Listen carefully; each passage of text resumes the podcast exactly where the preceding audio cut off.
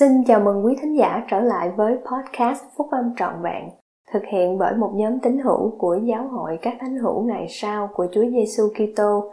Chúng tôi xin được chia sẻ cùng quý vị các nguyên tắc phúc âm giúp chúng ta có một cuộc sống hạnh phúc từ những bài viết đăng trong các tạp chí của giáo hội phát hành định kỳ vào mỗi tháng.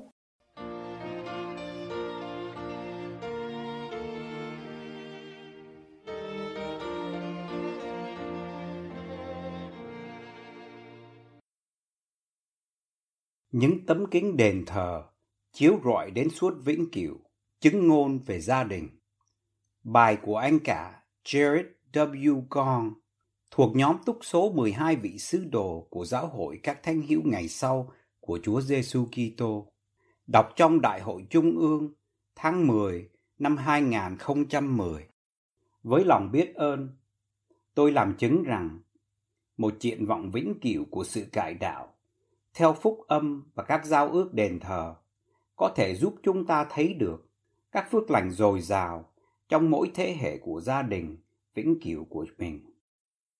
Các anh chị em thân mến, khi con trai của chúng tôi ở trong trung tâm huấn luyện truyền giáo Provo, thì chị con đã gửi bánh mì mới nướng bằng đường biêu điện cho nó và những người bạn đồng hành truyền giáo của nó. Đây là một số lá thư ngắn cảm ơn của người truyền giáo mà chị Gon nhận được. Thưa chị Gon, ổ bánh mì đó ngon y như bánh mì tôi thường ăn ở nhà. Thưa chị Gon, tôi chỉ có thể nói, ôi chào, ngon quá. Ổ bánh mì đó là món ăn ngon nhất mà tôi từng ăn kể từ khi tôi ăn enchilada của mẹ tôi. Nhưng đây là lá thư tôi thích nhất. Thưa chị con, ổ bánh mì thật là tuyệt vời. Rồi người ấy giễu cợt nói thêm, xin hãy nhớ đến tôi nếu bà có con gái làm bánh mì ngon như vậy. Chúng tôi yêu thương những người truyền giáo, mỗi chị truyền giáo, anh cả, cặp vợ chồng truyền giáo lớn tuổi. Chúng tôi vĩnh viễn biết ơn người truyền giáo đặc biệt, là người đầu tiên mang phúc âm phục hồi của Chúa Giêsu Kitô đến với gia đình chúng tôi. Với lòng biết ơn, tôi làm chứng rằng một triện vọng vĩnh cửu của sự cải đạo theo phúc âm và các giao ước đền thờ có thể giúp chúng ta thấy được các phước lành dồi dào trong mỗi thế hệ của gia đình vĩnh cửu của mình. Người cải đạo đầu tiên trong gia đình họ Gon của chúng tôi để vào giáo hội các thánh hữu ngày sau của Chúa Giêsu Kitô là mẹ của tôi, Jean Gon. Khi còn là một thiếu nữ sống ở Honolulu, Hawaii, bà đã lắng nghe, bà đã biết, bà đã chịu phép báp tên và được làm lễ xác nhận. Bà tiếp tục trong đức tin. Các tín hữu trung thành của giáo hội đã giúp mẹ tôi để bà có bạn bè trong phúc âm, có những sự kêu gọi trong giáo hội và tiếp tục nuôi dưỡng lời nói tốt lành của Thượng Đế. Trong cách nói ngày nay thì mỗi người mới cải đạo, một người thành niên độc thân trẻ tuổi, những người tích cực lại trong giáo hội và những người khác ban phước cho các thế hệ khi họ trở thành người đồng quốc với các thánh đồ cũng như là người nhà của Đức Chúa Trời. Một gia đình đã chăm sóc cho mẹ tôi là gia đình của Jared DeJohn Jr. Là một người biết nhiều thứ tiếng, cũng như ưa thích ngôn ngữ của tâm hồn và thánh linh. Ông DeJohn khởi động trí tưởng tượng của đứa con trai nhỏ của tôi bằng cách nói như sau các quả dâu đen mà màu đỏ là còn xanh. Ngày nay khi nói về những thiết bị điện tử cầm tay, tôi nói với những người bạn trẻ, đọc lời nhắn từ các máy mang tên Blackberry trong nhà thờ sẽ làm cho các vị giám trợ mới được kêu gọi buồn tái người. Cha mẹ tôi, Walter và Jean Gong kết hôn ba lần, một nghi lễ kiểu Trung Hoa cho gia đình, một nghi lễ kiểu Hoa Kỳ cho bạn bè và một nghi thức thiêng liêng trong nhà của Chúa cho thời tại thế và thời vĩnh cửu. Các trẻ em trong hội thiếu nhi hát, em thích thấy đền thờ. Một ngày nào đó, em sẽ đi đến đó. Giới trẻ của chúng ta cam kết tiếp nhận các giao ước của đền thờ. Tôi mới vừa đứng trong nhà của Chúa với một cặp vợ chồng xứng đáng tiếp nhận các phước lành qua giao ước ở đó. tôi mời họ làm cho tuần trăng mật đầu tiên của họ kéo dài năm chục năm, rồi sau năm chục năm bắt đầu tuần trăng mật thứ nhì của họ. Tôi thấy mình cùng với cặp vợ chồng tuyệt diệu này nhìn vào các tấm kính trong đền thờ, một tấm kính ở bên phía này, một tấm kính ở phía bên kia. Các tấm kính đền thờ cùng nhau phản chiếu, xuôi ngược những hình ảnh dường như kéo dài đến tận vĩnh cửu. Các tâm kinh đền thờ chiếu rọi đến suốt vĩnh cửu, nhắc chúng ta nhớ rằng mỗi người có một thiên tính và một số mệnh thiêng liêng mà những giáo lễ và giao ước thiêng liêng có sẵn trong các đền thờ thánh giúp cho những cá nhân có thể trở về chỗ hiện diện của thượng đế và cho gia đình được kết hợp mãi mãi và rằng khi cùng nhau tăng trưởng trong tình yêu thương và sự trung thành thì chúng ta có thể mang đến cho con cái nền tảng vững chắc và sự soi dẫn cùng phương tiện để trở về nơi hiện diện của thượng đế.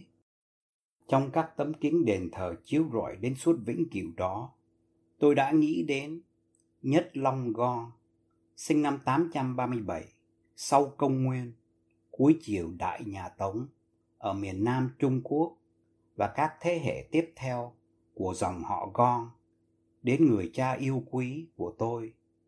Thế hệ được ghi là thứ 32 của dòng họ chúng tôi. Anh chị em tôi và tôi thuộc vào thế hệ thứ 33 của dòng họ chúng tôi bốn đứa con trai của tôi và các anh chị em họ của chúng là thế hệ thứ 34.